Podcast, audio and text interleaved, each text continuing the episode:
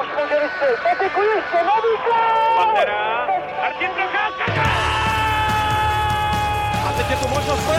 Kapitán! Svoboda. Gol! Je to tam! Je to tam! Vojčík, Hlaváč, Bekend, gol! Gol! Jsme mistři světa, jsme světoví šampioni. Dobrý den. Ačkoliv ze základní části zámořské NHL zbývá odehrát posledních pět zápasů, už sobotu startuje očekávané playoff. Vítejte u dalšího dílu Hokej Focus podcastu, který na YouTube kanálu a Facebooku ČT Sport eh, vysíláme opět živě, takže se svými dotazy a komentáři můžete zapojit také vy. Dneska se kromě predikcí jednotlivých sérií podíváme také na události posledních týdnů a některé novinky. A o tématech budou tradičně diskutovat redaktor CNN Prima News Martin Tomajdes Ahoj, hezký večer. a je tu také novinář Matěj Hejda. Ahoj, hezký večer všem. A od mikrofonu pro tentokrát zdraví Tomáš Randa. No a my se na úvod podíváme tedy na některé novinky eh, těch posledních týdnů. Co vás zaujalo eh, v těch posledních týdnech a dnech? Eh, Můžeme to rozdělit ať už na ten hráčský pohled, tak i na ten týmový. Co si Matěj sledoval s takovým největším zaujetím? Co, co tě nejvíc zajímalo v těch posledních týdnech? Tak na první dobrou se určitě nabízí eh, putování nebo boj Conora McDavida o to, jestli překoná tu stovku. Eh, Samozřejmě nakonec ji zvládnu poměrně, poměrně s přehledem a, a prostě myslím si, že už po několikátý tak potvrdil, že se jednoznačně jedná prostě o nejlepšího hokejistu současnosti, že když někdo možná zkouší nahazovat jiný jména, tak prostě kdo letos sledoval Conora McDavida, tak si myslím, že prostě ne, mus, může těžko hledat protiargumenty, protože to, co on letošní sezóně předváděl v té kanadské divizi, je něco neuvěřitelného. A i když se hodně mluví o tom, že to je právě možná kvůli tomu, že hraje kanadskou divizi, tak já už jsem se díval, jako co ho čeká příští rok v té klasické západní. A myslím si, že by mě vůbec nepřekvapilo, kdyby ta show byla ještě z jeho strany mnohem, mnohem větší, protože si myslím, že tam ta síla eh, těch týmů bude ještě slabší než, než té kanadské divizi, takže to bylo něco fenomenálního, ale já se určitě musím zmínit uh, takový události z posledních dnů. Uh, jedno je Jack Eichel, v podstatě, když Buffalo Sabres ukončilo sezónu, tak, tak jeho posezónní meeting s novináři už připomínal takový ty poslední roky, co u, u něj byly a, a, a hodně připomněl Ryana O'Reillyho před asi třema lety, kdy, kdy v podstatě naznačil, že Buffalo ztratil chuť vůbec, jako ztratil chuť do hokeje a, a myslím si, že u Jacka Eichla to bylo hodně, hodně podobný a, a hned se samozřejmě rozvíjeli, začali rozvířit, rozvířili ty, ty spekulace, prostě jestli vůbec bude Buffalo pokračovat, jestli kam, kam by mohl zamířit z těch možností. Samozřejmě je X, já si myslím, že o hráče jako je Eichel bude obrovský zájem, samozřejmě otázka, jestli, jestli Buffalo by bylo ochotno přijmout nějakou takovou eh, hodnotu, jako přijmulo za O'Reillyho, protože tehdy prostě, když se člověk dívá zpětně na ten, na ten trade, kde figuroval i český hráč Vladimír Sobotka, dneska uh, válející ve Spartě, tak, uh, tak prostě bylo jasný, že, že tehdy Buffalo ten trade prostě absolutně nezvládlo. Nepředpokládám, že by tohle bylo stejný, ale určitě tady ta situace je zajímavá. No a do třetice pro mě dění kolem Toma Wilsona, kdy na to asi pak ještě navážeme, když se budeme krátce bavit o New Yorku, ale, ale prostě to, co on předved v tom zápase s New Yorkem Rangers, takový to jeho divadlo a potom, že v podstatě se asi jako čekal několika zápasový trest. Samozřejmě padaly hodně argumenty o tom, že by měl dostat do konce sezóny a možná i, i zákaz hokeje na, na rok, tak to si myslím, že můj osobní názor je, že to je extrém a, a to jsem nečekal a, a myslím, že je dobře, že to tak nedopadlo, ale zase na druhou stranu, na druhou stranu prostě to, že dostal jenom finanční trest je je prostě hodně, hodně diskutabilní a samozřejmě myslím si, že můj názor ještě hodně umírněný, víc jako člověk, když si tak pročítá diskuze, tak, tak ta naštvanost na player safety a na George Perose byla obrovská. A pak, když ještě to tam si budeme bavit, ale to, co všechno následovalo pak v New Yorku, tak nebo u Rangers, tak si, si dokážu říct, že Wilson, i když v tu chvíli asi ne úplně vědomě, tak si myslím si, že hodně naboural tu, tu strukturu Rangers, protože já se přiznám, že kdybych byl fan Rangers, tak jsem natěšený, co se bude v dalších sezónách dít a teď bych naopak byl skeptický, protože si myslím, že to následující dění je pro mě dost eh, no, takový prostě, moc tomu nerozumím a uh, myslím si, že Wilson i takhle, i když ne úplně záměrně, tak eh, hodně naboural Rangers. No, uh, já navážu tou pozitivní notou v první chvíli. Samozřejmě Conor McDavid, to je to je neuvěřitelný příběh. Eh, hrozně by mě zajímalo, kam by to vlastně reálně bodově dotáhnul ve chvíli, kdy by ta sezóna byla celá. Ale mě zaujal teda i Mark André Fléry, který se vlastně v předchozích dnech vyšvihl na pozici třetího nejúspěšnějšího golmana historie, což je Pecka, krom toho, že to je hrozně sympatický chlapík, tak eh, je to pro mě celkem vlastně takový zvláštní jméno, protože určitě je špičkový golman, špičkový brankář, ale třeba bych ho v životě nehodnotil až takhle extrémně vysoko, a, ale určitě mu to přeju. A co je na tom ještě super zajímavé, je to, že první Martin Brodor, který je vlastně jen o dvě pozice před ním, má prakticky 200 výher náskok, což je pro mě něco, neumím si představit, že by to byl rekord, který by byl do budoucna překonán. Dál určitě děkuji Matějovi, že s hejtováním Buffalo jsme začali takhle brzo dneska. Všichni jsme věděli, že nás to čeká. A, takže já to trošku obejdu. Ten incident s Tomem Wilsonem určitě i mě hodně zaujal. A já myslím, že všichni víme, že já i Matěj jsme takový relativně benevolentní, máme trošku rádi to násilí na ledě, i jakoby tak ještě trošku z těch starších časů, ale samozřejmě musí to dávat nějakým způsobem smysl. Uh, nesmí to být uh, přitažený za vlasy, jako, jako Panarin třeba teď. A je logický, že hráč, jako je Eh, Tom Wilson by si nějakým způsobem na něj něco takového neměl dovolit. Samozřejmě viděli jsme to i dřív, že, že hvězda vyjela, nebo že, že ranař vyjel jakoby po hvězdě, ale to byla trošku jiná doba a i hráči si musí uvědomit eh, trošku nějakým způsobem, eh, že je třeba se asi maličko víc respektovat. Kdyby to byl aspoň hráč, který je třeba nějakým způsobem Wilsonovi fyzicky podobný nebo něco podobného, ale tohle to už bylo možná tak jako maličko, maličko zbytečný. Pak samozřejmě i ta následující reakce té hráčské asociace, nebo hráčské asociace, té disciplinární komise, protože vlastně ve chvíli, kdy postupně začínali rváči a ranaři a podobní hráči mizet, tak eh, jeden z těch důvodů eh, vedení soutěže byl ten, že říkali, hele, my nepotřebujeme policajty, my si v tom uděláme pořádek i bez nich. A, ale bohužel tady to vidět není. A já ne, nejsem taky ten typ, co by křičel potom, aby Wilson dostal 5, 10, 15 zápasů, ale pokud ta 5000 dolarů tady za tohle prostě je málo.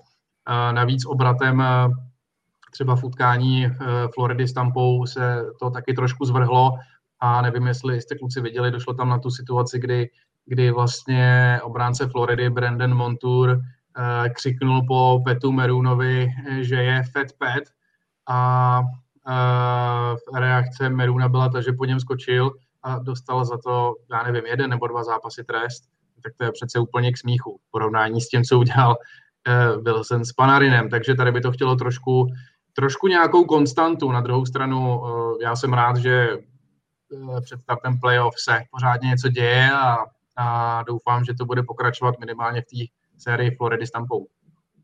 Já na vás ještě navážu jenom tak krátce mě asi nejvíc uh, zaujal Matthews. Uh, ta jeho střelecká sezóna je fantastická, o to víc prostě člověka mrzí, že jsme neprožili tu klasickou dlouhou sezónu, protože jsme se po delší době mohli možná dočkat i 60 golového výkonu.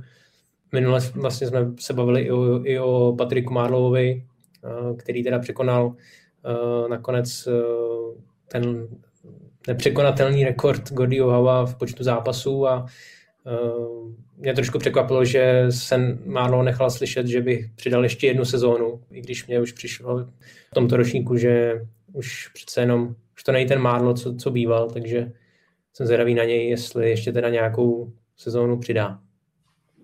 Nechal slyšet v podstatě po sezónním rozhovoru, že věří, že ta letošní sezóna mu nevyšla, že bude mít uh, možnost uh, to napravit, ale na mě to prostě působí, já nevím, jestli není úplně soudný, protože jako když člověk vidí letošní i, i ty, i ty loňský výkony, já si prostě myslím, jako jasně je to obrovská legenda, prostě je, hlavně co se týče ty statistik, že byl schopný prostě překonat takovýhle rekord, ale prostě v, her, v herně už, už tam jako nechybí krok, ale chybí tam minimálně dva a já bych byl hodně překvapený, kdyby ještě našel uh, angažmá v NHL.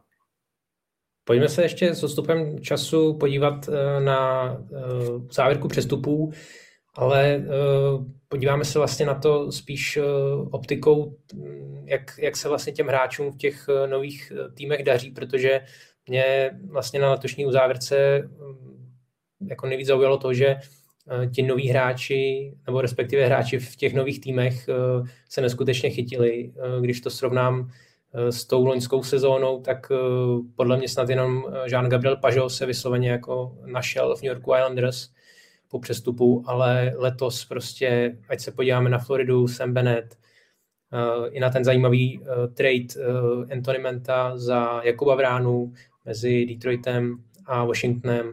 Uh, Jan Mark se chytil ve Vegas, uh, Taylor Hall v Bostonu, to je samostatná kapitola podle mě. Uh, chytil se i Jeff Carter, veterán z Los Angeles, který přišel do Pittsburghu. Takže, Martine, jak ty takhle zpětně hodnotíš eh, ty přestupy, který je podle tebe eh, ten nejpovedenější? Tak pár, eh, nebo takhle, většinu těch menů si tady docela pěkně vypíchnul a, a um, určitě z toho českého pohledu je to brána s mentou, ale já bych se daleko radši podíval třeba na toho Sema Beneta, což třeba je hráč, který vlastně X4 draftu, který v Calgary tak nějak stagnoval, ne, asi to bude Matěj daleko víc potom vědět, asi si tam nesedl tolik s trenérem, nehrál, a nefungovalo to, jak mělo, to samozřejmě i na tu psychiku toho hráče potom hodně působí, ale pro mě je Sam Bennett absolutně playoff hráč a Florida tady udělala perfektní tah a ještě líp pro ně, uh, on je opravdu takový ten houževnatý typ, rozdá ránu, popere se, to se teď bude strašně hodit v té sérii s Tampou, která bude stoprocentně uh, hodně třaskavá. A super pro Beneta je, že si vlastně hned sednul, hned zapadnul, On vlastně v Calgary v téhle sezóně v 38 zápasech nazbíral 12 bodů a na Floridě během 10 zápasů jich zvládl 15. Takže to, to mluví za všechno a mně se podařilo k němu najít ještě jednu docela zajímavou statistiku, že vlastně za 402 utkání za Flames eh, střelil jen 6 vítězných gólů a žádných prodloužení. A tady vlastně v osmi zápasech za Floridu dva vítězný, jeden v prodloužení. Takže úplně, úplně nový člověk. Taylor Hall to samý, ale tak to bylo vidět už v tom Buffalo, že mu to prostě vůbec nesedí. Dvě branky za celou sezónu, Bostonu jich najednou dal, eh, dal 8 za 16 zápasů. Jak se predikovalo, výborně si sednul s Davidem Krejčím a skvěle k ním pasuje vlastně Craig Smith. A mě hlavně těšila spolupráce s tím Krejčím, protože je to jeden z mých nejoblíbenějších Čechů obecně vlastně téhle generace je to pro mě dost nedoceněný hráč a já se strašně rád dívám na to, co on vlastně dokáže vždycky vymyslet za přihrávky. To je prostě nádhera. Hrozně bych si přál, aby, aby hrál ještě dlouho a dlouho se na něj dal koukat. A i u toho hole vlastně vidět, jak ten hokej s ním si užívá. I on sám to, to několikrát zmínil, že, že takhle dlouho už, už, už se dobře nebavil hokejově. A tajný typ na Stanley Cup vlastně tady z těch všech chlapíků je, je Mateja Sinmark, který si zmínil to je taky takový typický playoff hráč. Loni došel s Dallasem až do finále Stanley Cupu, zatím za Vegas dal jediný gól, ale to je, to je takový ten typ, který klidně podle mě jich může nazbírat, když mu to sedne 5 až 6 a je schopen rozhodovat důležité zápasy, takže od těchto já očekávám asi úplně nejvíc. Jak jsi zmiňoval toho Hola, tak tam si myslím, že tam je neuvěřitelný sledovat, jak Hol bude nebo je důležitý pro Krejčího a ještě víc Krejčí, jak je důležitý pro Hole, protože ta situace Hole byla prostě taková, já nechci říct, že by měl po kariéře v NHL, to rozhodně ne, ale prostě ten status té hvězdy se fakt u něj vytrácel a myslím si, že se z něj pomalu jako stával řadový hráč, který by neměl moc nárok na dlouhodobou smlouvu. A tím, že prostě má ten prostor, ne, v podstatě v Bostonu na něm nestojí ta hra, je až v druhé lajně, ale zároveň má takhle skvělého centra, tak uh, si myslím, že pro něj prostě z něj je hrozně cítit. Já se vůbec nedokážu představit, že by Hall pak podepsal smlouvu někde jinde. Jako, že by riskoval to, že by šel zase na ten volný trh a, a čekal by, kdo projeví, projeví o něj zájem. Já si myslím, že ten zájem bude z obou stran, hlavně z jeho strany obrovský, aby zůstal. A zároveň u Krejčího, kterýmu taky končí smlouva, hodně se mluvilo během sezóny, jestli, jestli tam bude pokračovat, je to prostě klubová legenda, stejně jako Maršan, stejně jako Bergeron.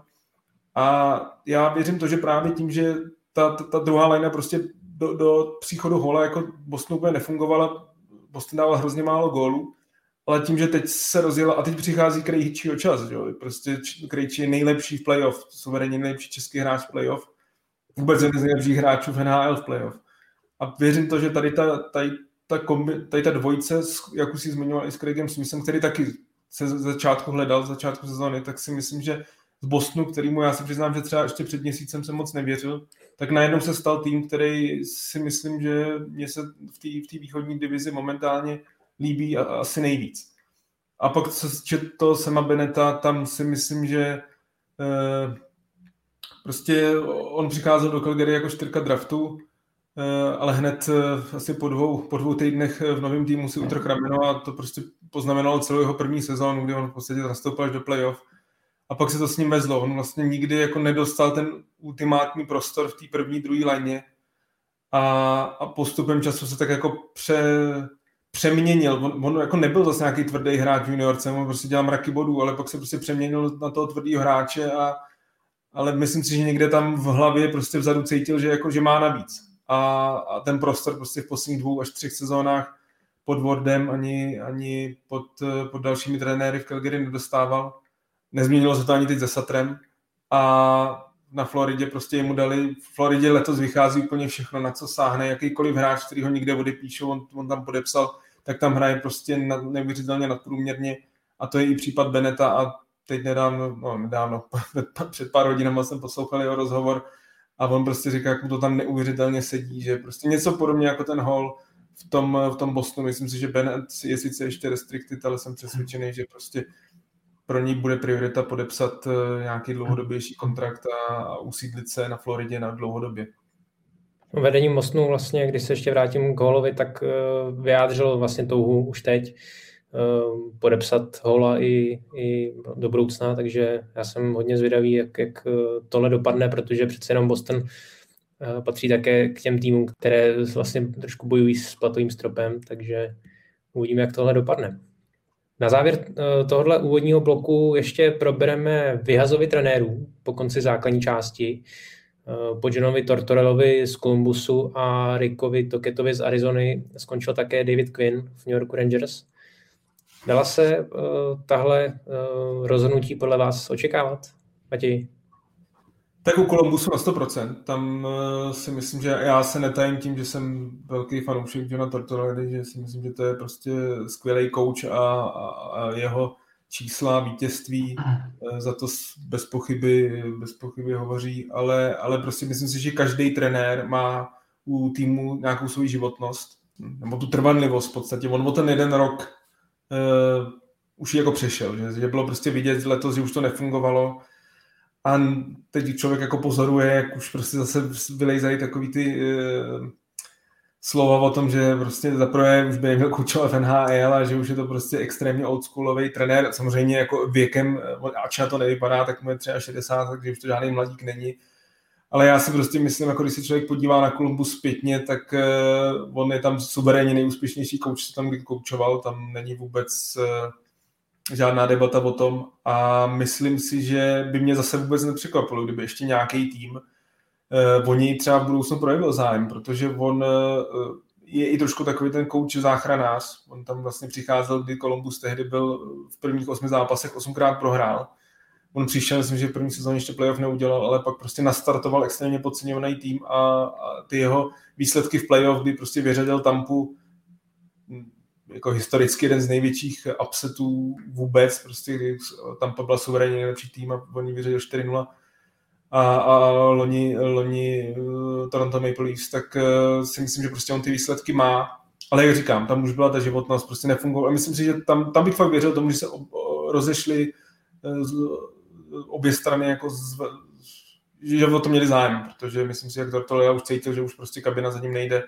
A, a tým samozřejmě viděl, prostě ta sezóna z Kolumbusu byla tragická, takže tam to útocheta, tam to je taky podobný, v podstatě oni už v půlce sezóny se říkalo vlastně z jeho strany, že on prostě tam nechce pokračovat dál, že si tam eh, svoje odtrénoval, taky si myslím, že on je docela podobný, ač výrazně mladší, ale podobný coach nebo typ coach jako Tortorella, ale myslím si, že tam to taky překvapení není a eh, co se týče Quina, no, tak tam bych asi navázal na to, co, co se prostě dělo v tom New Yorku, že, že vlastně ty, den potom, co vydali ten, to svý prohlášení, jak byli znepokojeni, což si myslím, že právem, ale pořád si myslím si, že to, to prohlášení hodně překvapilo, nevím úplně, co mělo, co mělo znamenat, protože bylo prostě jasný, že lidé za to potrestá, tam, tam bylo jasný, že prostě Gary Batman si jako nenechá do toho svého do toho svého rybníčku kopat, tak, tak v podstatě den na to.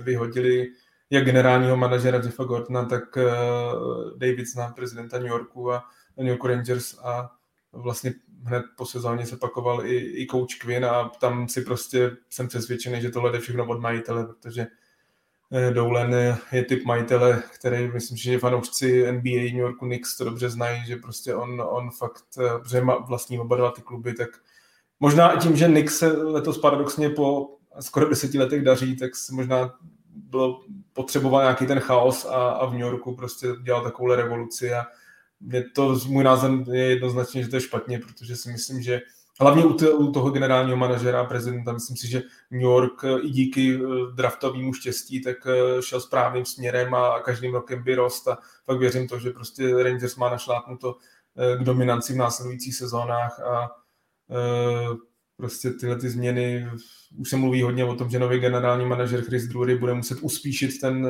tu přestavbu, že, že prostě že majitel není trpělivý a a proto by mě samozřejmě se teď nejvíc nabízí právě Jack Eichel, který už byl z, Rangers několikrát spojován. Myslím si, že tam budou padat i další jména a já si trošku myslím, že byla ško- v jejich případě škoda, že tam ta trpělivost je na místě, protože prostě ten tým má fakt strašně moc zajímavých hráčů a samozřejmě Eichel je elitní hráč, ale záleží, co by za ně dali. Kdyby za ně dali hodně mladých, tak by je to mohlo v budoucnu mrzet. No já už můžu jen pár věcí doplnit. Eh, co se týče Johna Tortorelli, vidím to podobně jako Matěj, ačkoliv je to starší oldschoolový trenér, rozhodně si nemyslím, že to je někdo, kdo eh, ve správnou chvíli nemá správnému týmu co dát.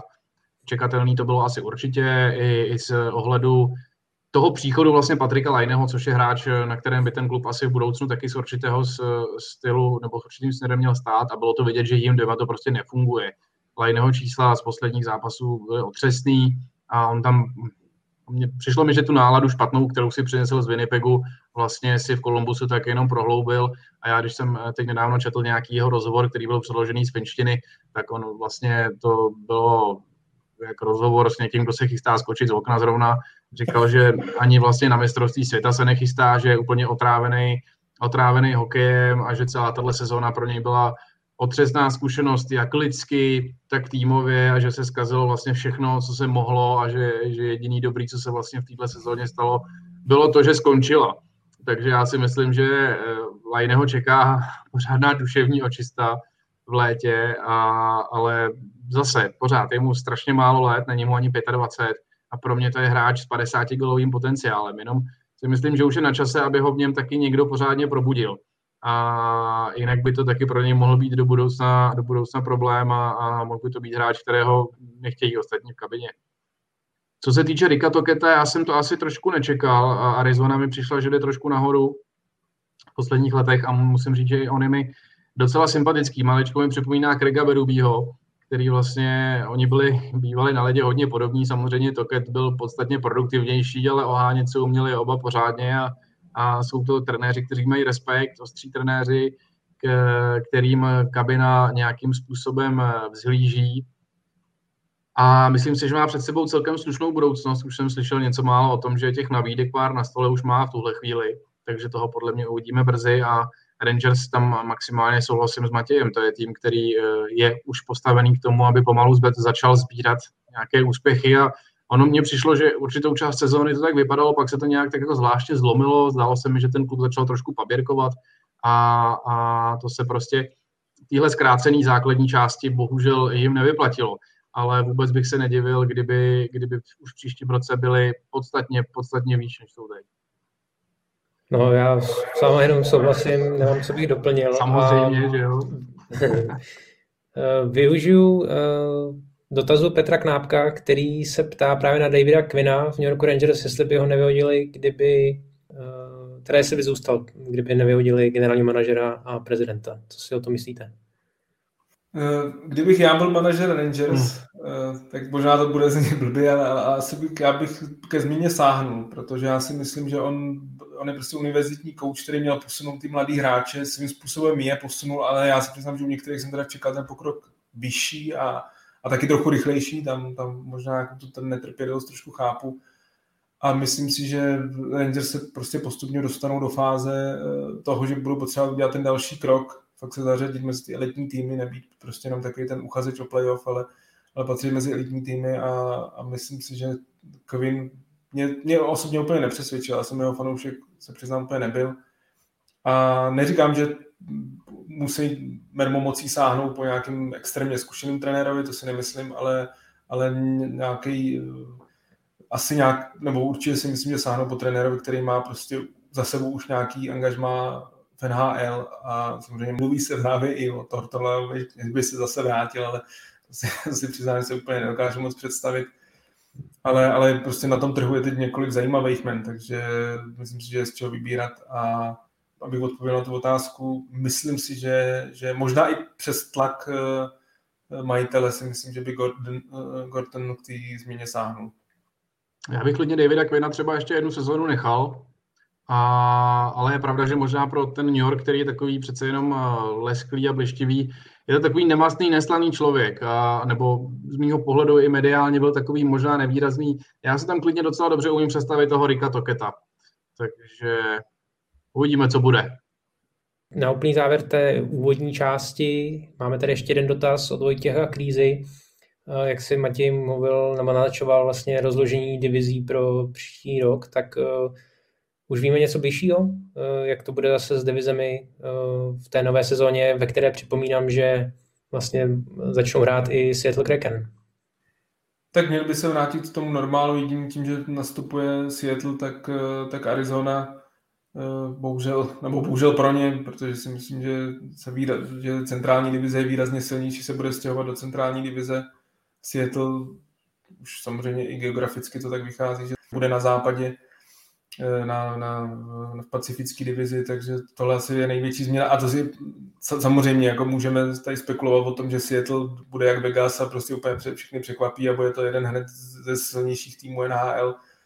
Ale já se u tohohle zase budu držet trošku při zemi. Myslím si, že prostě aby zopakoval to, co Vegas je strašně těžký a spíš bych čekal, že bude prostě slabší. A právě proto si myslím, že ta pacifická divize bude zase ještě možná o trošku, o trošku lehčí a vůbec mě ne, nepřekvapilo, kdyby McDavid, i když samozřejmě budou hrát už všichni týmy proti sobě, nebo doufejme, tak, eh, takže si myslím, že prostě v té pacifické divizi on může ještě jako mnohem víc dominovat, protože prostě podle mě zase udělal nějaký ještě výkonnostní krok napřed a, a je prostě neuvěřitelný. Já určitě jenom doplním, že uh, nějaký speciál nebo velkou část uh, jednoho podcastu uh, budeme určitě věnovat i samotnému Seattleu, protože mm, Seattle čeká rozšiřovací draft, a už jenom ten příchod eh, do ligy bude stát za to.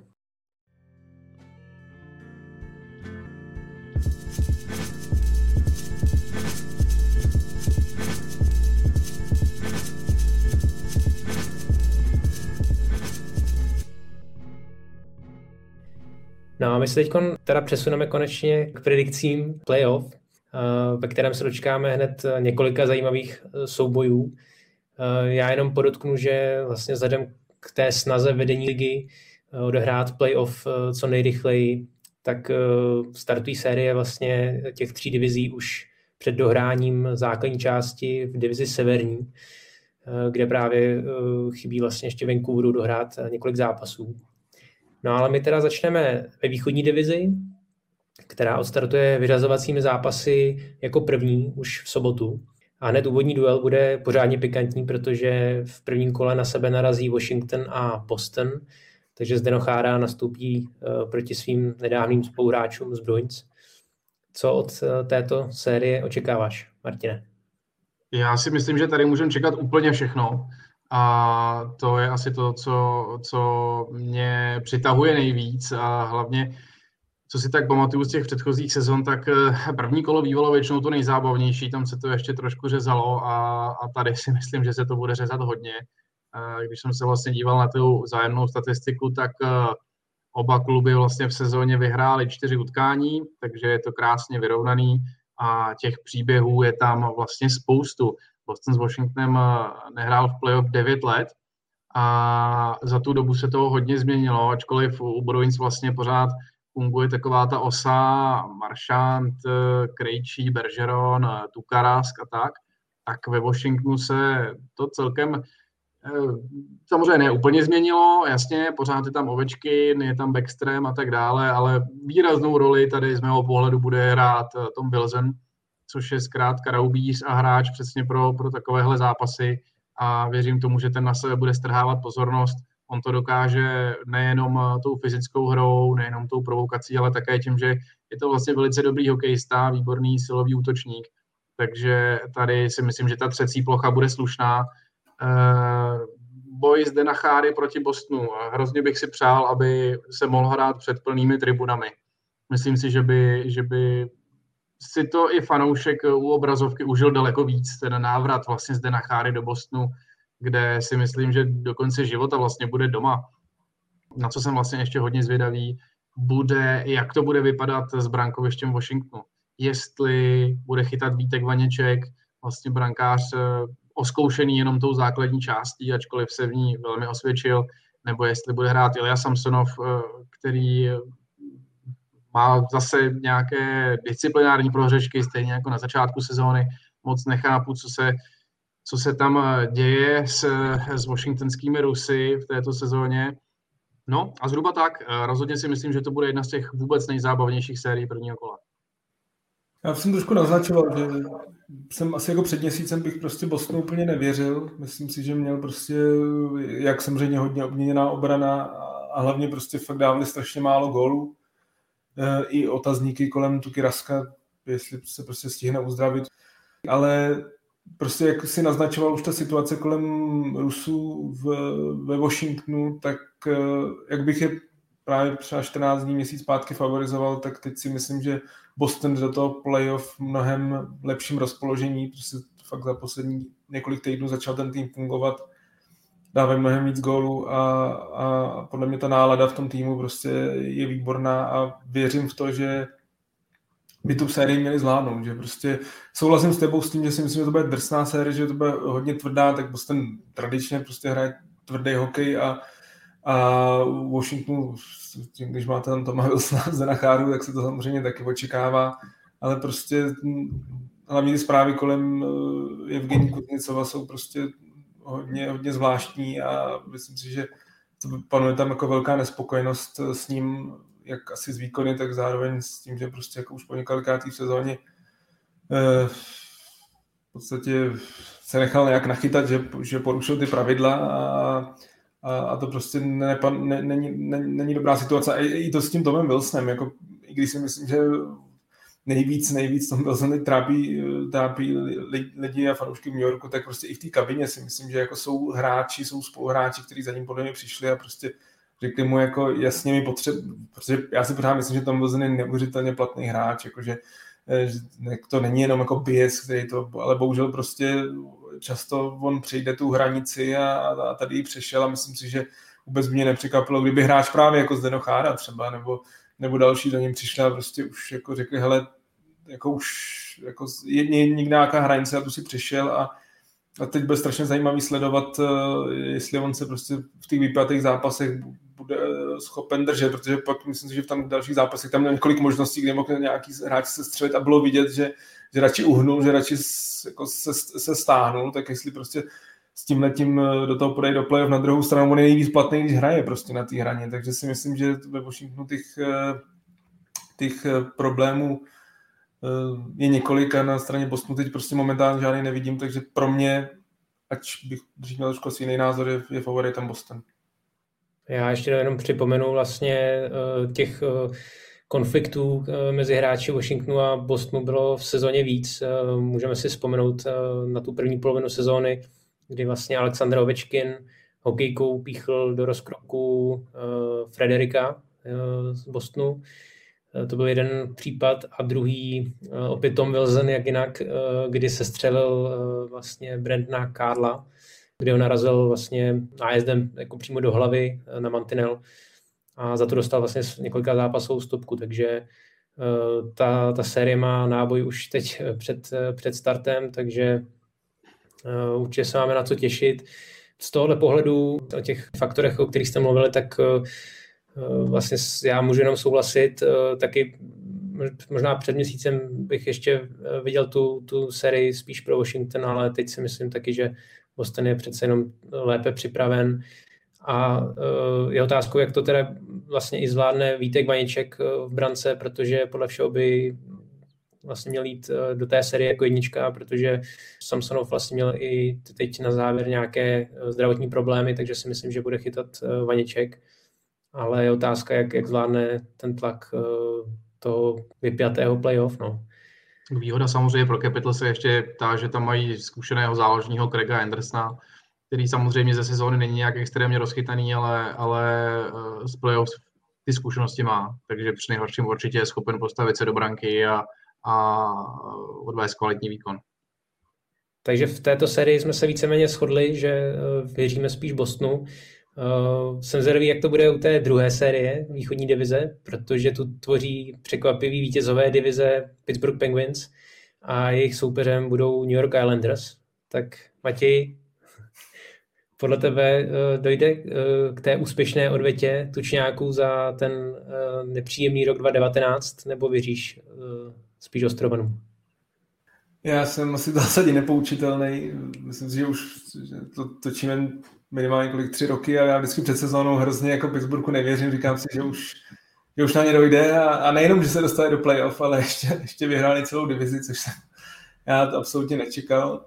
A takže bych asi měl teď věřit, ale já prostě, mě, mě, mě je hrozně jako těžký proti systému Berryho Troce. Já si prostě myslím, že oni samozřejmě hrajou ten systém i, i, i v sezóně, a, ale prostě oni jsou vyloženě stavěný pro playoff a u toho Pittsburghu prostě pro mě to jako překvapení je, protože když, když se podívá člověk na ty zápasy, jak hráli, tak, tak Pittsburgh z těch osmi, osmi zápasů vyhrál šest, eh, takže evidentně se jim asi eh, na Islanders daří a Islanders eh, je u nich hrozně vidět, že se jim nepodařilo nahradit Andres, Anderse Leeho, kapitána, v té první řadě, vlastně jak si naznačoval, že většina posil se povedlo, tak právě myslím si, že u Islanders jak Palmieri který myslím, měl 17 zápasů, má dva góly a dvě asistence a zároveň Zajček, který jsem, jsem koukal, že snad občas ani nehraje, že se prostě nevejde mezi top 12 útočníků, tak, tak Islanders se prostě kapitána zatím nahradit nepodařilo a v té první léně vedle Berlího a Barzala eh, hraje Leo Komarov, což jako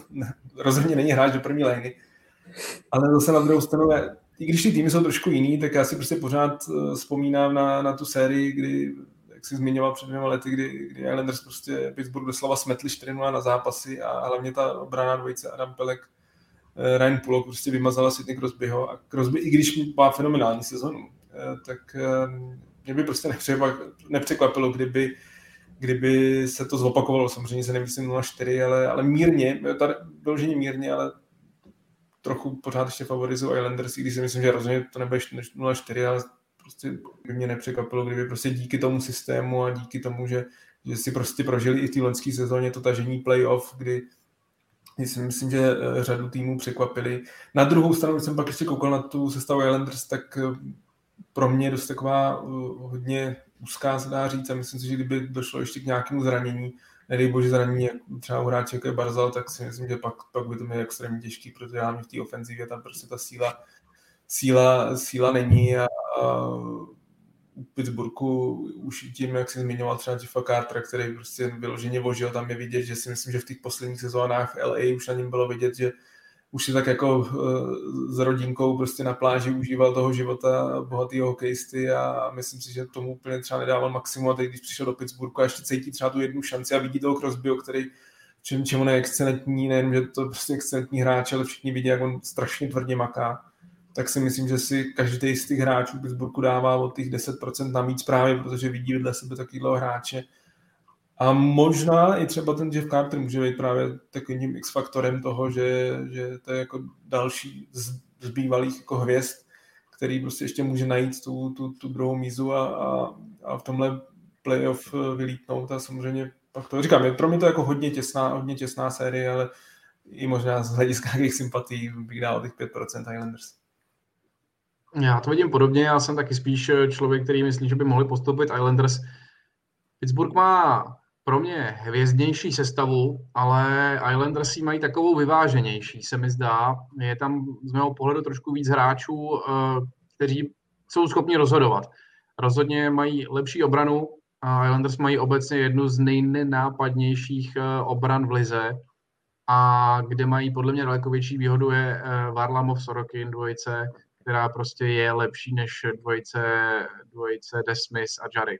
Takže hm, je možné, že tady se bude rozhodovat. Já očekávám eh, sérii, kde bude padat málo branek. No a já teda, abych přidal další názor, tak uh, já, já budu asi uh, favorizovat trošku Pittsburgh, protože mě taky překvapili, mě taky překvapili, jak letos hrají, jsou skvělí hlavně doma. A myslím si, že tady to by mohla být i výhoda. Pittsburgh prostě letos doma válí, mohlo by to hrát trošku v jejich prospěch i bez těch diváků.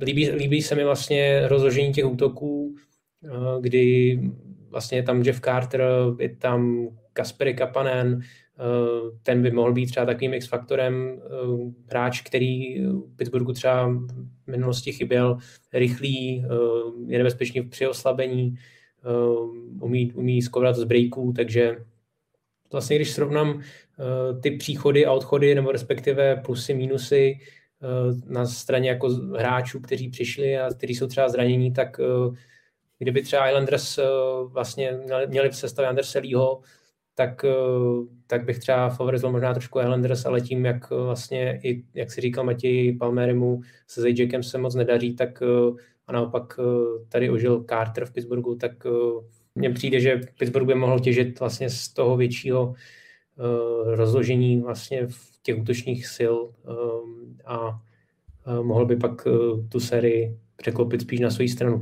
Ale samozřejmě souhlasím s Martinem, že v brance má, má větší výhodu New York, takže možná, že bude nakonec rozhodovat brankoviště.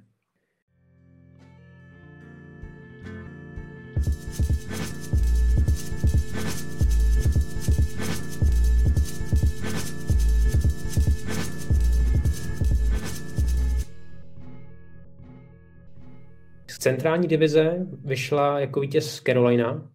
Hurricanes tak narazí na Nashville, který proklouzl do playoff na úkor Dallasu a Chicaga. Martine, budou Predators zkousat nebo pro Hurikány nebudou představovat výraznější překážku? No je to asi něco, jak jsme tady zmiňovali, nebo vy jste zmiňovali ten Boston, že ještě nedávno bychom mu nevěřili, já na to mám stejný názor, tak možná je to i u Nashville, jehož sezóna mi přišla velice rozpačitá a moc se mi nelíbil. A taky jsme si do něj párkrát už v těch podcastech rýpli. Nicméně byl ročník zakončil velice dobře s bilancí 7-2-1 a přijde mi, že se dostal do formy takovou ideální chvíli. Oni taky měli Predators hodně zraněných a ti se tak nějak postupně začínali dostávat do hry. No, nicméně, ale vzájemnou sérii těch osmi utkání v základní části vyhrála jasným poměrem Carolina, to 6-2 ale uh, playoff je playoff, tam se hraje trošku jiný hokej. Uh, Nashville má spoustu hráčů, kteří mají docela dost zkušeností. Uh, tyhle dva kluby se sice ještě v playoff nikdy neutkali, tohle bude poprvé, takže já jsem na to hodně zvědavý. A asi bych trošku favorizoval Carolinu, která byla takovým černým koněm už na startu sezóny, ale vlastně byla pravděpodobně ještě o dost lepší, než si mnozí mysleli. Hrozně se mi líbila spolupráce Sebastiana Aha s Martinem Nečasem, to byla paráda, tam je vidět, že výborně funguje ta chemie. Uh, jsou tam super beci, Dougie Hamilton, Jacob Slavin, uh, moc se mi líbí, celkem i jsou tam vyvážení golmani, ačkoliv tak trošku nevím, co si mám vlastně o trojici Mrázek, Rajmo Nedelkovič myslet. to jsme se bavili už naposledy, že tam se to musí do budoucna nějak vyřešit, což se před tou přestupovou závěrkou nestalo. Ale vlastně kdokoliv chytá, chytá kvalitně, což je vlastně to úplně nejdůležitější.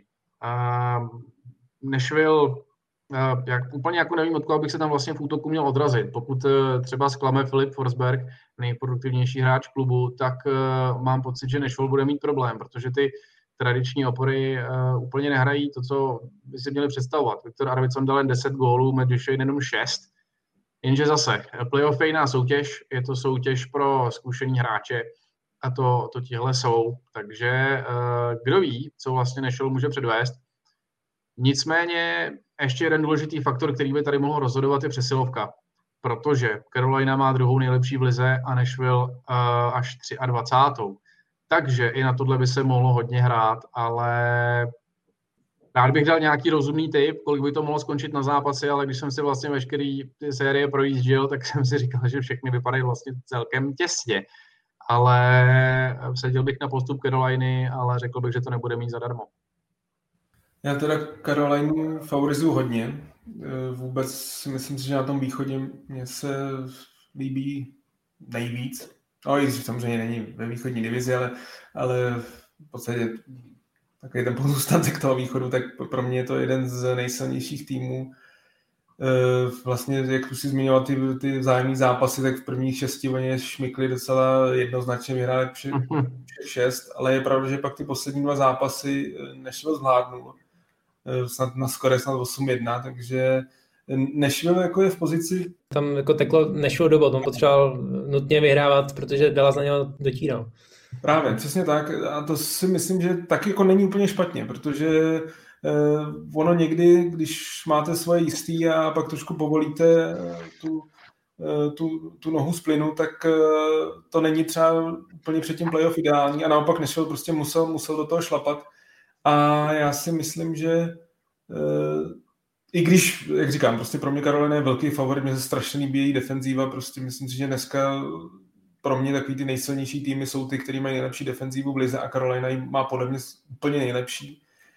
Zároveň, zároveň prostě Nashville, skvěle jsem mu rozchytal Sáros a myslím si, že eh, jestli se mu bude dařit dávat góly, eh, jestli se někdo přidá k Forsbergovi, nebude Forsberg jediný, ale i pomoc obránců samozřejmě, protože tam je řada ofenzivních beků, ale jestli tam prostě vyklube možná i jeden z těch dvou přeplacených centrů Duchesne a Ryan Johansson, jestli jeden z nich začíná dávat góly, tak, tak by to nakonec mohla být zajímavá série, i když, jak říkám, já výrazně favorizuju Karolinu, protože jí věřím i celkově v celém playoff hodně.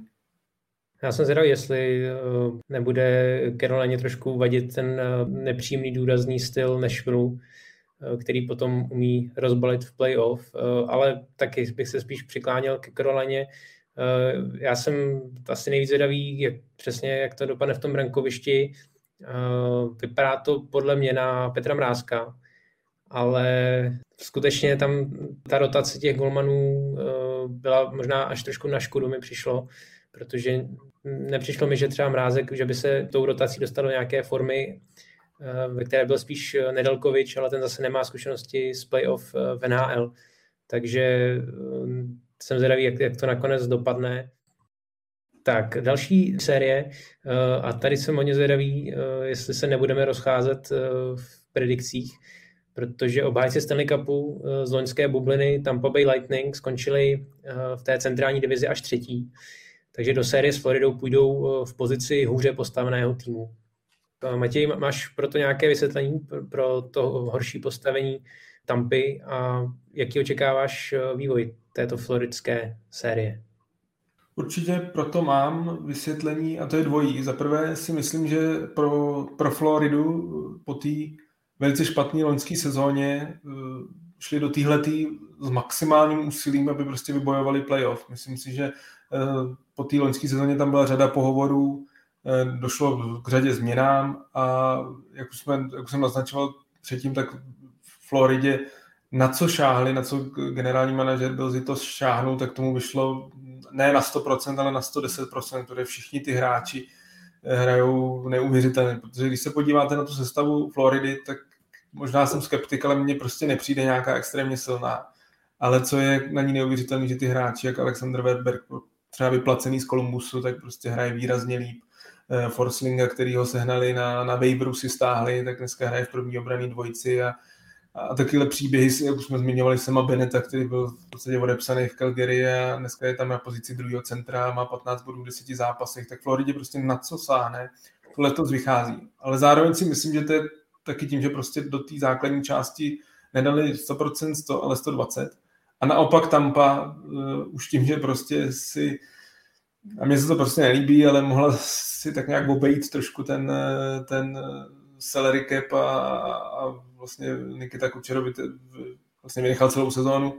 Steven Stemko se už tradičně zranil a myslím si, že prostě po tom, co vyhrajete Stanley Cup a víte, oni prostě vědí, ty, ty hráči v kabině moc dobře vědí, že ten jejich tým je prostě neuvěřitelně našlapaný, že na papíře je to pořád pro mě asi nejlepší tým v NHL tak si myslím, že tu základní část, i navíc jim to hlavně z začátku hodně dařilo, Vasilevský byl prostě neuvěřitelný, tak, eh, tak si myslím, že možná ten závěr, ne, nechci říct, že vypustili, ale cítím, že tam nedávali úplně 100%. A zároveň eh, se přiznám, že když tak jako čtu názory hlavně českých fanoušků NHL, tak, tak hodně jich věří Floridě a já teda mezi ně rozhodně nepatřím. Já si myslím, že, že Tampa teď přepne a, a samozřejmě i to, že se vrací Kučerov, že se vrací Stemkos, i když to asi není úplně na 100%. A u Kučerova samozřejmě ono zase na druhou stranu ta celosezónní absence může být hodně znát. Ono jako není úplně jednoduchý nastoupit do prvního zápasu playoff a hrát, hrát na maximum. Ale pořád si myslím, že prostě ta Tampa je jako kvalitou, jako když se podíváte na ty dva týmy na papíře, tak je pro mě prostě někde úplně jinde. A, a nevím, co by Florida musela, fakt jako říkám, je tam hrozně moc hráčů, který hrají jako výrazně na svoje možnosti, si dovolím říct. A za, za tou Tampy si prostě myslím, že, že ty hráči jsou schopni ještě přepnout ten vyšší level a, a i pak, když se podíváme prostě do branky, tak Vasilevský je prostě neuvěřitelný golman, zase bude kandidát nebo jeden z žhavých kandidátů na trofej pro nejlepšího golmana. A na druhé straně v podstatě my ani nevíme, já nemám tu informaci, kdo, kdo, kdo na Floridě začne, jestli jestli Chris Drigger eh, objev letošní sezóny nebo druhý nejlíp placený golman NHL Sergej, Bobrovsky. Eh, pokud náhodou by nezačal, tak ono zase mít na lavici golmana, který bere 10 milionů dolarů, je taky takový zvláštní. Já se na tu sérii hrozně těším, myslím si, že je skvělý, že to je poprvé v historii od té doby, co je Florida a i tam samozřejmě v NHL, takže se tyhle ty dva týmy floridský střetnou v playoff a často koukám na predikci, že se hodně spekuluje, že zrovna tady ta série pojede sedmi zápasů. Já paradoxně, jak většinu sérií mám na, na, na hodně zápasů, tak tady si myslím, že tam prostě ukáže tu, tu velkou zkušenost a, a papírovou kvalitu a že, že by mě nepřekvapilo, aby docela i jednoznačně to je tu sérii opanoval. No, já si tím nejsem tak úplně jist, jako Matěj. Těch důvodů samozřejmě je spoustu. Na druhou stranu mně přijde, že jich je spoustu na obě strany. Takže uh, Tampa nepotřebovala vyhrát divizi, to přesně jak si zmínil úplně správně, oni moc dobře vědí, co si můžou dovolit a hrát na pohodu a na klid a že ten opravdický hokej vlastně teprve přichází.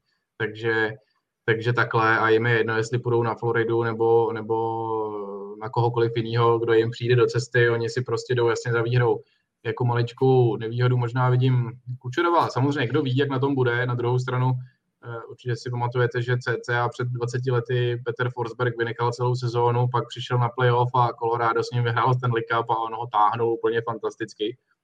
Jenže zase, mně se třeba výkony Floridy celkem líbí a ten tým je hezky doplněn. Barkov, Huberdo, tak to je jasný, to jsou superhvězdy ligový, ale přesně jak říkáš, Florida dokázala přitáhnout kde koho a vlastně s každým to bylo super. Eh, jsou tam ještě jména jako Carter Verhage nebo Anthony Duclair, hráči, kteří přišli úplně za nic a, a, a sbírají body. Já už tradičně budu chválit před Patrika Hernquista, to je prostě hráč, který může rozhodovat ty důležité zápasy. Ale samozřejmě Tampa těch zkušeností má daleko víc. Uh, Vasilevský je pro mě lepší golman než kdokoliv na Floridě, to taky. Jenže zase Tampa potřebuje zdravého Viktora Hedmana, kterého v tuhle chvíli úplně přesně nemá. Uh, No, je toho tam hodně. Plus samozřejmě situace Columbus před dvěma lety, takže outsider z Floridy vlastně, který je daleko silnější, než byly tehdy Blue Jackets, by klidně mohl zaúřadovat. Nevím, hodně se na tuhle sérii těším, jakože hodně asi zhruba stejně jako na Boston s Washingtonem. Ale um, asi Tampa. Asi bych typnul Tampu jako vítěze. No já tady budu Matějovi oponovat v tom počtu těch zápasů. Já právě, pro mě tady to je asi jedna z nejméně čitelných sérií. Uh, myslím si, že by mohla jít klidně do sedmého zápasu a tam bych se ani nedíval, kdyby došlo právě k nějakému překvapení, když to je právě otázka, jestli to nazývat překvapením, když Florida měla skvělou sezónu, skvělou základní část. Takže eh, k těm faktorům tam už nemám moc eh, co doplnit. Eh, já jenom jediné, co možná u Floridy se trošku obávám, aby tam nebyl velký tlak na to, aby začal v brance Sergej Bobrovsky, který prostě má zase takovou spíš průměrnou sezónu a já bych tam klidně viděl radši Driedgera, který, který chytal fakt skvěle a myslím si, že může jít prostě do té série s tím, že uh, může jenom překvapit jak sám sebe, tak tým, tak všechny ostatní. Takže uh, já bych dal klidně Driedgera a u Tampy já se trošku obávám, jestli tam nebude trošku takový ten faktor uh, toho už jakoby nasycení tím Stanley Cupem z Loňska, že že vlastně už tam nebude ta extra motivace, tu, kterou prostě měli eh, do toho loňského playoff, eh, kdy prostě ten tým byl každý rok byl favorit na Stanley Cup a nedařilo se mu to potvrzovat, takže já si myslím, že eh, by klidně Florida mohla jít dál.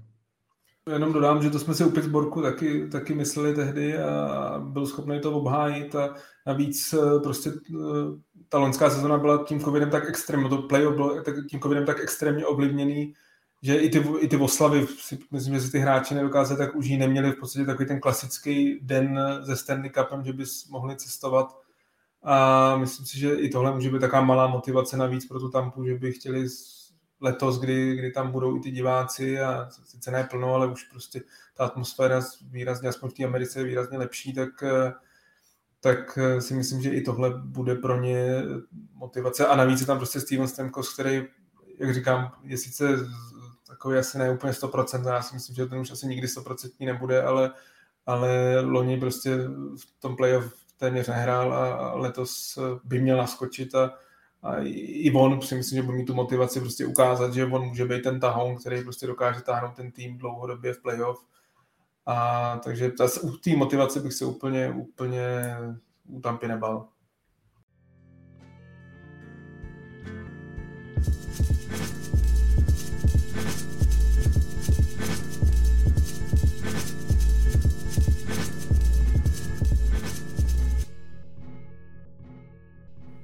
Až jako poslední eh, rozhodla o nasazení týmu západní divize.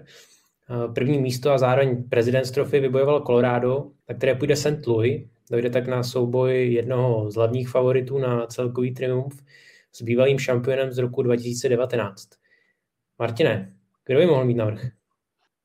Je to přesně jak říkáš, je to bitva nejlepšího týmu s šampionem z roku 2019, což je vlastně předposlední šampion. A papírově to vypadá jasně.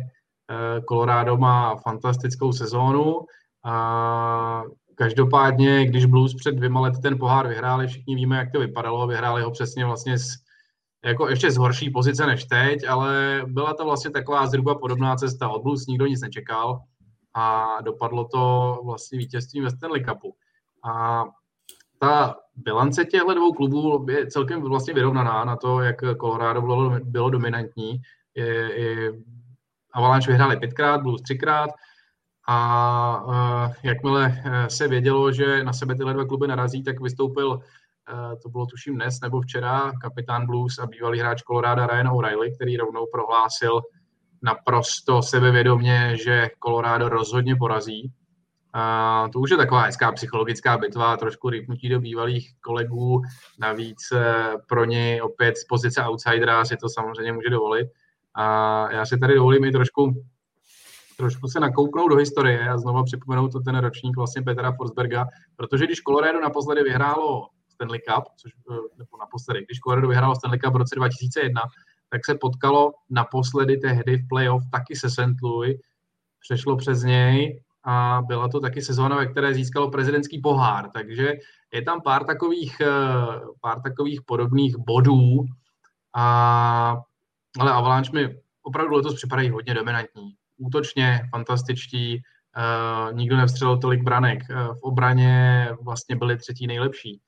a um, jejich útočná osa je naprosto fenomenální, jak říká Matěj. Eh, jsou tam vlastně několik hráčů, tuším, že tam je Rantanen, McKinnon, Makar, Landeskog a Burakovsky, ty všichni udělali přes 40 bodů v 650 zápasech. To je obrovská síla. Coloradu se těžko hledá nějaký slabý bod pro mě. Na druhou stranu Blues zkrátka můžou překvapit. Tam opravdu je hodně hráčů, kteří dokáží udeřit. Je tam Braden Shen, je tam David Peron, je tam Tori Krug, je tam Tarasenko. A mm, myslím si, že je, je klidně možný, že Bluesy nechali načasování formy až, až, na, tu, až na ty boje o Stanley Cup. Každopádně na druhou stranu vůbec bych se nedivil, kdyby Colorado tuhle sérii třeba vyhrálo 4-1. Já jsem vlastně před sezónou typoval Colorado, že vyhraje Stanley Cup, tak z toho nechci uhybat. Nemyslím si, že by mi teda sezóna dala nějaký indicie k tomu, že bych měl měnit tuhle predikci, ale zase na druhou stranu tady ta divize eh, je hodně těžká, nebo myslím si, že ta cesta z téhle divize bude hodně těžká, přece jenom je tam Vegas, Minnesota extrémně překvapila a St. Louis prostě nelze podceňovat. Na druhou stranu prostě Colorado už loni Eh, tam jako, se přiznejme, prostě hodně dojelo na, na brankáře nebo na zdraví brankářů, že v podstatě jednička i dvojka se během playoff zranili a eh, což samozřejmě může být problém letos, protože Filip Gubauer, který měl, měl velmi dobrou sezónu, tak pokud by se zranil, tak, eh, tak jak jsme tady už u těch přestupů se bavili, tak já si myslím, že Devon Dubnik prostě ve mně už nezbuzuje ten optimismus, ač je to hodně zkušený golman, tak ve mně prostě nezbuzuje ten optimismus, že by s ním ten tým mohl dokráčet až, až na samotný cíl. Ale prostě věřím v to, protože Colorado jako výborně se na ně, nebo hrozně hezky se na ně kouká, tak, tak bych to nějakým způsobem přál, protože prostě myslím si, že už tak jako přichází jich čas, ale to zdraví druhého Bauera bude ohromně, ohromně důležitý. V podstatě pro mě asi taky největší X-faktor, protože jinak ten tým má absolutně všechno, prostě neuvěřitelnou ofenzivní sílu, ta obrana, jak jsem zmiňoval obranu Karoliny, tak přesně obrana obrana Colorado je taková druhá, co mě se nejvíc líbí, jako je tam několik skvělých ofenzivních beků a to už prostě dneska moderní. Je dneska potřeba nejenom v každé řadě, ale minimálně prostě z tři až čtyři ty, ty obránce, aby uměli podporovat útok a, Colorado jich má prostě několik a, a skvělých, takže myslím si, že favorit je tady jasný. Eh, na druhou stranu, eh, jak se naznačoval eh, slova Ryana O'Reillyho, prostě to, tohle je chlap, kterýho já nechci podceňovat v playoff. No. Je to prostě vítěz Conn Trophy a, a pokud by náhodou Billington, který pro mě má takový nevyrovnaný výkony, se mu povedl prostě první, druhý zápas, tak samozřejmě může tu sérii protáhnout, ale vrátím se k tomu, prostě já Colorado věřím celkově nejvíc, je to pro mě největší favorit na Stanley Cup a myslím si, že tu sérii zvládnou. No, Ryan O'Reilly hlavně chytil neskutečnou formu na konci základní části. Tam vlastně prakticky on táhl St. Louis uh, do playoff, které nemělo vlastně dlouho ještě jisté. Takže taky jsem zvědavý, jestli, jestli se St. Louis trošku rozpomene na, na tu fazónu. Uh, u Koloráda vidím trošku otazník nad Nathanem McKinnonem, který kvůli nespecifikovanému zranění neodehrá poslední zápasy základní části. Takže je otázkou, jestli bude stoprocentně fit eh, hned na úvod. Eh, pokud ne, tak si myslím, že by to trošku mohla být eh, trhlina do té ofenzivy, protože on mě přijde, že ji fakt tvoří z velké části, ať už při hře 5 na 5, tak při přeslovkách. Takže tady by možná mohl být trošku problém, ale jinak si myslím, že Colorado i třeba v těch šesti, možná že v šesti zápasech, co tak odhaduji, by mělo jít dál.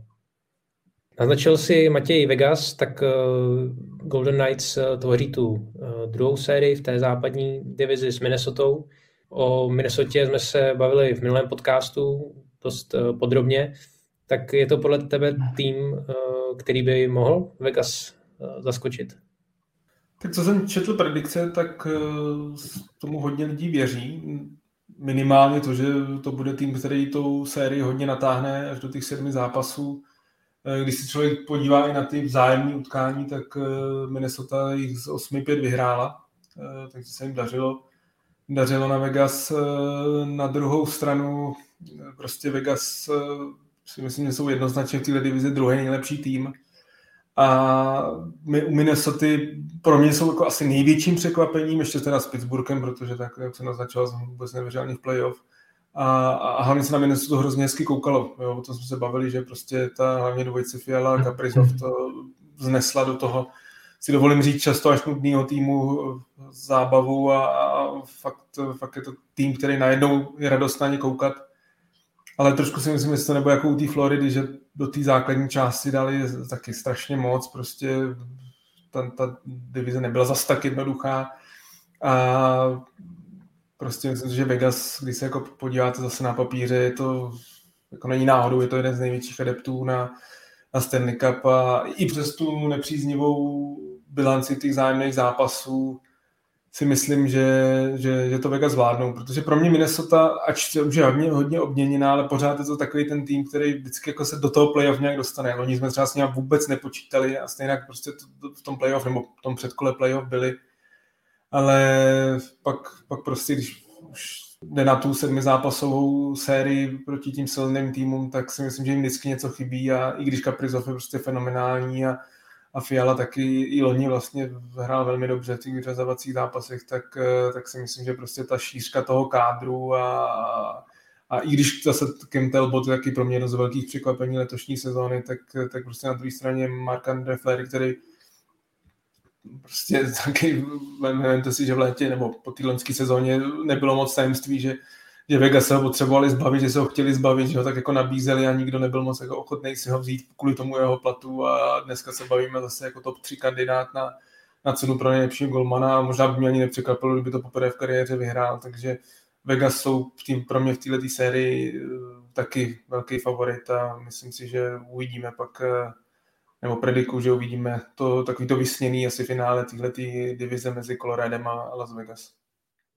To jsme vzalo úplně to jediné, co jsem k tomu chtěl říct, že se těším na sérii Colorado s Las Vegas a vidím to, nemyslím si, že to bude úplně nějaký easy krok pro Vegas, nechci v žádném případě Minnesota odsuzovat, ale um, Vegas jsou pro mě jasný favorit a opravdu daleko hůř by se mi typovalo, kdo postoupí, jestli Avalanche nebo Golden Knights, to si neumím absolutně představit, co, co z téhle série potom Může vzejít, ale pro mě její vítěz bude finalista Stanley Cupu, ne vítěz.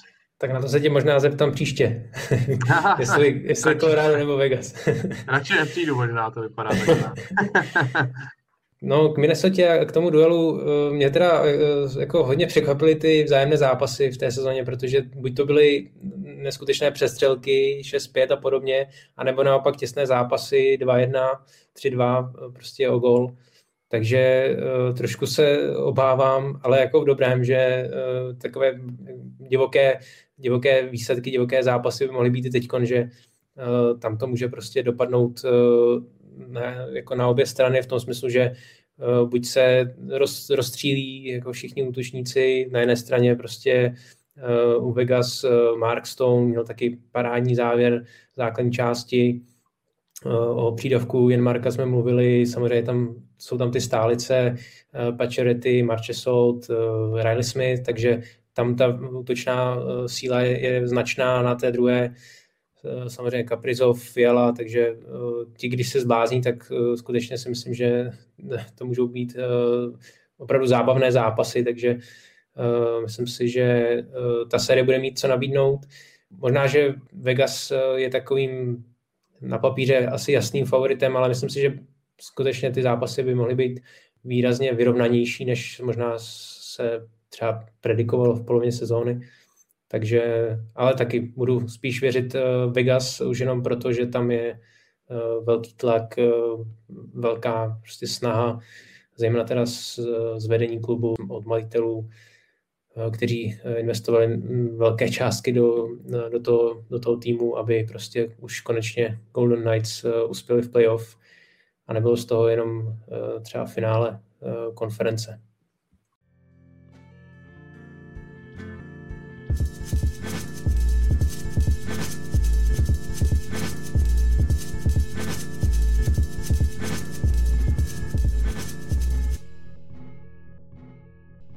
No a až jako poslední vstoupí do playoff eh, severní divize, a to dokonce v den posledního zápasu v základní části.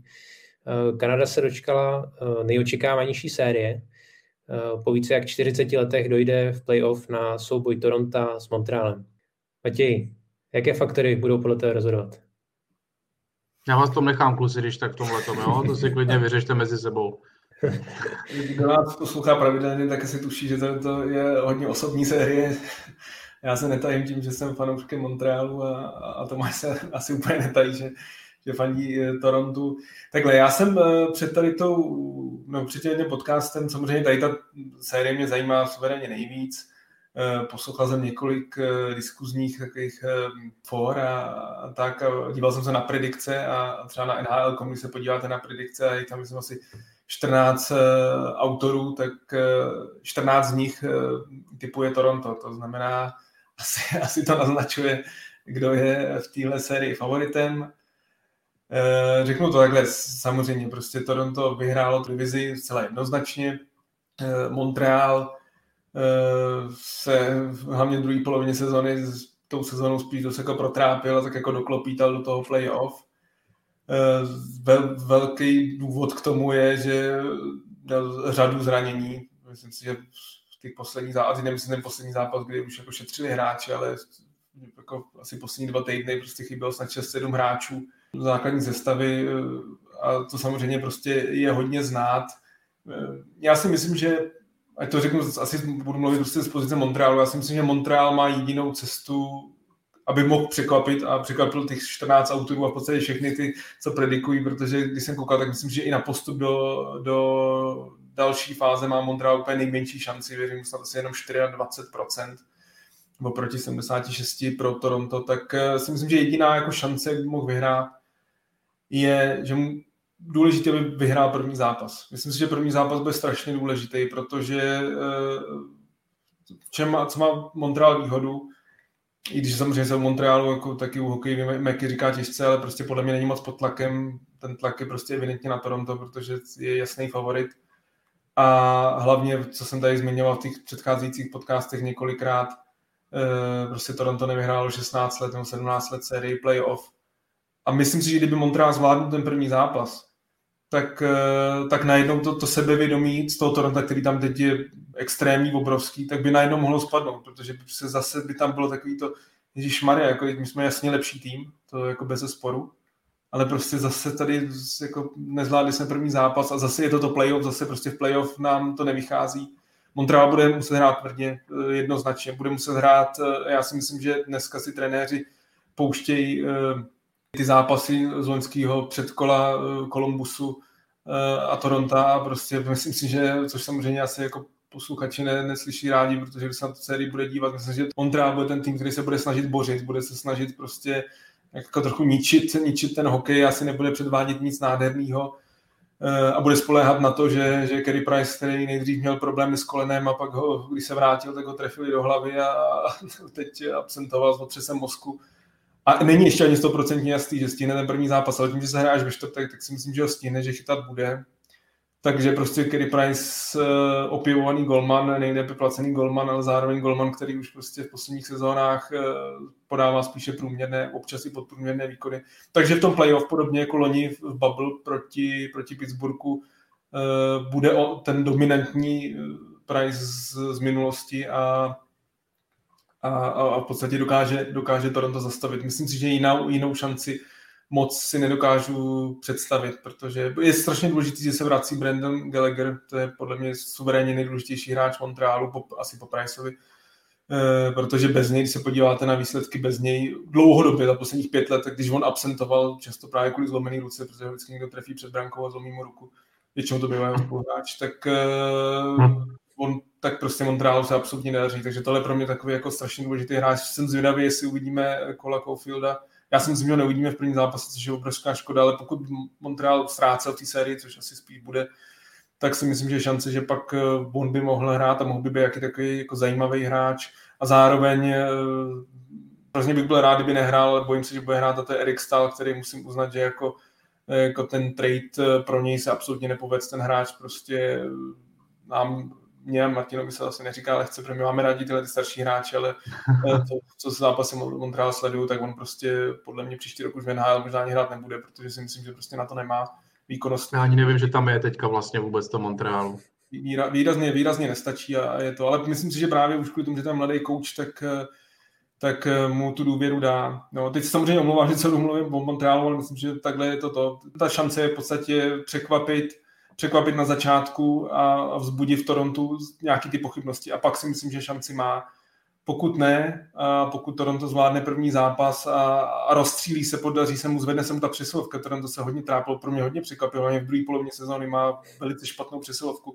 Pokud se ta, tu přesilovku nastartuje, a pokud eh, to nebude záviset jenom na tom prvním útoku, ale přidají se hráči jako Torten, jako Speca, jako Simons, který si myslím, že by vyloženě hráč jako ho přiváděli kvůli tomuhle playoff, jako Nick Foligno, který hodně draze zaplatili eh, za něj v Kolumbusu, jestli tyhle ty hráči se rozjedou, protože Toronto dřív bylo takový ten měkčí tým a myslím si, že kvůli tomu na to dojíždělo, ale teď, teď hodně investovalo do té síly a, a to samozřejmě pro mě je ten X-faktor. A taková poslední, ještě si myslím, že pochybnost jediná, co by ještě mohla, mohla dávat uh, Montrealu šanci, je, je, je brankoviště. Jack Campbell eh, má za sebou fenomenální sezónu, eh, ve většině zápasů vyhrál, ale pořád, jako když se na něj podíváte, tak nikdy v takhle těžkých zápasech v kariéře nebyl snad od juniorských let. V NHL toho nemá moc odchytáno. A právě proto třeba i Toronto, i když je suverénně věnal tuhle divizi, tak já mu dlouhodobě nevěřím pak v těch kdyby se i dostalo dál, tak mu nevěřím, protože si prostě myslím, že týmy jako Colorado, a potom určitě bude řeč, ale týmy jako Colorado, Vegas a další mají prostě uh, lepší, lepší golmany a tohle by taky mohlo trošku rozhodovat. No, já, povídej, Tome, povídej. Eh, já ještě, jako co vidím ještě jako uh, naději pro Montreal, když bude hrát prostě uh, na nízké skóre. Eh, pokud se bude Montrealu dařit eh, dlouho hrát prostě nerozhodně nebo úplně s minimem inkasovaných gólů, tak eh, tam je šance Montrealu. Ve chvíli, kdy Toronto rozjede tu svoji ofenzívu a odskočí o dva, o tři góly, o tři už, tam už bych řekl, že je jako vymalováno, i kdyby to mělo být v první třetině o tři góly, tak Montreal už se nevschopí na to ten zápas otočit, ale prostě tohle, tohle je jediná šance podle mě pro Montreal držet uh, nízké skóre, opřít se o Kerry Price. Uh, myslím si, že ani uh, už ta tvrdost třeba, nebo tohle už právě nebude hrát takovou roli, uh, jak by třeba hrála ještě loni, ale právě, jak si říkal Matěj, uh, po těch příchodech uh, hráčů do Toronto, těch tvrdších, uh, větších, silnějších, ne tak technických, tak si myslím, že tady to se trošku setře. Určitě Montreal bude mít samozřejmě víc hitů na zápas s tou svojí sestavou, ale právě myslím si, že tady to už eh, nebude hrát tolik roli, jako právě ta potence prostě v útoku. No a v, eh, hodně, hodně ta série prostě bude o Toronto, no. Eh, o, jejich, o jejich psychice, jak se, jak se vypořádá s tou sérií. Ještě jedna varianta, jak by podle mě Montreal mohl jít dál, a to když se ta série natáhne na sedm zápasů, tam si myslím, že by se uh, mohly projevit ty trpké zkušenosti uh, Toronto z těch minulých sezon, kdy právě ty sedmé zápasy eh, nezvládali hlavně, hlavně v hlavě, protože eh, v těch zápasech i třeba vedli a, a nakonec eh, postoupit nedokázali. Takže já věřím Torontu, myslím si, že letos oni sami cítí v Torontu, že tady ta sezona se nemusí opakovat, tady ta příležitost, protože pro ně určitě tady ta kanadská divize, to jim hraje do karet, Oni jsou v té divizi nejsilnější a myslím si, že to je ideální příležitost, jak jít hodně daleko v playoff, na rozdíl od těch minulých let, kdy už prostě v tom prvním kole naráželi na silné soupeře jako Washington nebo Boston. Takže myslím si, že letos oni, oni moc dobře ví, že musí uspět a kdo ví, třeba ty trpké zkušenosti z minulých let přetaví právě v to, aby, aby našli tu cestu k vítězství jak v zápasech, tak eh, potažmo v sérii. Martine? No, co dodat? Eh, nic, nic eh, nového už asi neřeknu. Bylo to dost vyčerpávající. Myslím si, že bohužel pro Matěje asi tuhle tu sérii vidím jako jednu z těch nejednoznačnějších. Nemusí to tak vlastně vůbec být, těch důvodů by mohlo být i víc, proč to tak nebude, ale myslím si, že i třeba když Campbell nebo Andersen nebo Rittich nějak výrazně nezachytají a budou třeba dělat chyby, tak eh, si myslím, že Toronto by to mělo i tak zvládnout. Tu ofenzivu má super silnou, ty už si vlastně Tome zmiňoval eh, sezonu Osna Matthewse, to je neuvěřitelný nějaký číslo se dostal vlastně v těch gólech a zase je to o tom, že když eh, ten gól nedá on, tak ho dá John Tavares nebo vlastně někdo poblíž a, a, a vlastně v Montrealu není tolik hráčů, na které třeba si dávat pozor. Vidím to jako výhru Toronto, ale nejsem si nějak extrémně jistý, jak dál potom vlastně ještě může jít. To už jenom, se najde. Já jenom krátce už pak dodám, že tady ta rivalita v podstatě mezi Torontem a, a Montrealem je prostě historická. Na druhou stranu tyhle ty týmy se střetávají po 42 letech. Hmm. A jak je Kanada neuvěřitelně natěšená na tenhle ten souboj, eh, tak je prostě obrovská škoda, že, že to bude bez fanoušku. To si myslím, že je prostě něco, že, že je to něco šíleného, že v té Americe už prostě v některých galách bude 30-40% a, a tady podstatě takovýhle souboj, protože si myslím, že kdyby tam byli ty fanoušci, tak eh, ne, neříkám, že by to zvýhodňovalo jeden nebo druhý tým, to si nedovolím říct, ale prostě myslím si, že by ta série byla ještě jako o dva, tři stupně lepší, protože eh, ta rivalita prostě jako tam, tam myslím si, že po pár střídání by bylo vidět, že ty hráči mezi, že po sobě půjdou a, a, a bylo by to hodně tvrdý a to, to, to mě jako na tom mrzí, no. to, mě, to mě osobně na tom mrzí nejvíc a, a já samozřejmě jako, jako srdcař půjdu proti proudu a, a prostě věřím, že Montreal tu sérii zvládne a postoupí dál. Mě by ještě zajímala jedna maličkost, Matěj. Uh, Montrealu vlastně chybí Jonathan Drouin. Uh, ty víš, co se tam zhruba CCA děje? Máš nějakou víc insider informaci, která třeba nám uniká? Tak eh, draví novináři Montrealu hned po tom, co vlastně to vzešlo, že, že Jonathan Drouin prostě má osobní problémy, tak, eh, tak se hned začali ptát, i když oni poprosili to, aby se právě nikdo neptal. Hmm. Ale ty dotazy tam byly, ale jako konkrétní důvod nikdo asi neví, spíš jsou to jako v rámci spekulací, eh, ale nejvíc, co se tomu přibližuje, čemu já věřím, je to, že prostě on jako frankofonní hráč, velice čtyři placený, který přicházel z Tampy za Mikala Sergačeva, tak který výborně hraje v Tampě, tak nikdy nenaplnil úplně ten potenciál a prostě ten, eh, oni ty místní fanoušci jsou jako extrémně nároční na tyhle ty domácí hráče a mluví se o, o tom, že prostě ten tlak úplně nezvládl, no, že, že prostě, že on tam loni měl jako konečně, když loňská sezona ten start mu vyšel, tak, tak si pak zlomil zápěstí a co to technického hráče, jako je on, je prostě Myslím, že třeba Jiří Tlustý o tomhle tom ví svoje, který kvůli vlastně zranění zápisní musel končit kariéru, tak tohle je podle mě jedno z nejhorších, co se může stát a ona prostě automaticky přestal stří, jako ne, nemá prostě kvalitní střelu, nedává góly a myslím si, že tohle i psychicky jako hodně, hodně deptá, že prostě není ofenzivně nebezpečný, jako má pořád dobrý nahrávky, ale, ale v podstatě on měl má dva, dva góly za celou sezónu a, a mluví se, jsem četl nějaký spekulace a vůbec mě to super nepřekvapilo, že byl i nějaký, že třeba vyhrožovali členům jeho rodiny, prostě nějaký lidi v Montrealu, jo, jako hmm. hmm. si, kdo v Montrealu byl, a, nebo, nebo i v Torontu, tak prostě tyhle, ty, tyhle ty města, tyhle ty fanouškovství základny jsou neuvěřitelně věrný, jsou obrovský, ale na druhou stranu jsou až někdy moc fanatický a, a, a prostě i ten hráč, když samozřejmě dneska jako Kord, kord ještě dnešní době se asi třeba s těma fanouškama úplně tolik nesetkává, ale pořád jako ty sociální sítě a tyhle ty věci jako občas člověk čte, nemůže to úplně přehlídnout a, a mluví se hodně o tomhle, tom, že prostě psychicky, psychicky na tom není úplně dobře, přece mi něco jako o, o nějakých návykových látkách, ale říkám, to jsou spíš spekulace, ale, ale nemyslím si, že, že nějak šance, nečet jsem o tom, že by byla šance, že by do té série nastoupil. Otázka, jestli říkám, v jeho psychické situaci je to úplně ztráta. No. Myslím si, že hráči jako Gallagher, hmm. Price a tyhle ty jsou pro ten tým jako výrazně důležitější, aby vím, že Weber má třeba dlahu na ruce, na, na, na, na má, má, zlomený, má zlomený prst a, a, a trénuje s dlahou, takže taky asi nebude úplně stoprocentní, takže ten zdravotní stav ne, není op, optimální, a, ale, ale stejně věřím. Eh, ještě jedna otázka na Montreal, eh, na Matěje. Co to máš Tatar? Zaslouží si lepší smlouvu?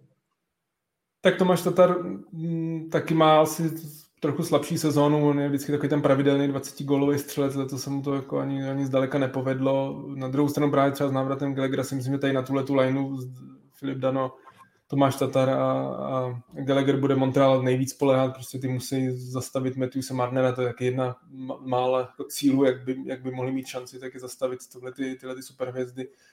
ale osobně si myslím, že Montrealu můj typ je, že pokračovat nebude, protože taky nemají úplně moc prostoru pod platovým stropem a pokud nepřijme nějakou nižší, protože on bere nějak kolem asi 5 milionů dolarů, pokud nepřijme nižší smlouvu nebo nižší nabídku, tak si myslím, že půjde spíš na volný trh a nepřekvapilo by mě, kdyby podepsal někde jinde. I když si myslím, že sám osobně on by tam chtěl zůstat, protože tam dostává poměrně dost prostoru, ale myslím si, že Montreal na něj nebude mít a spíš půjde někam jinam po sezóně.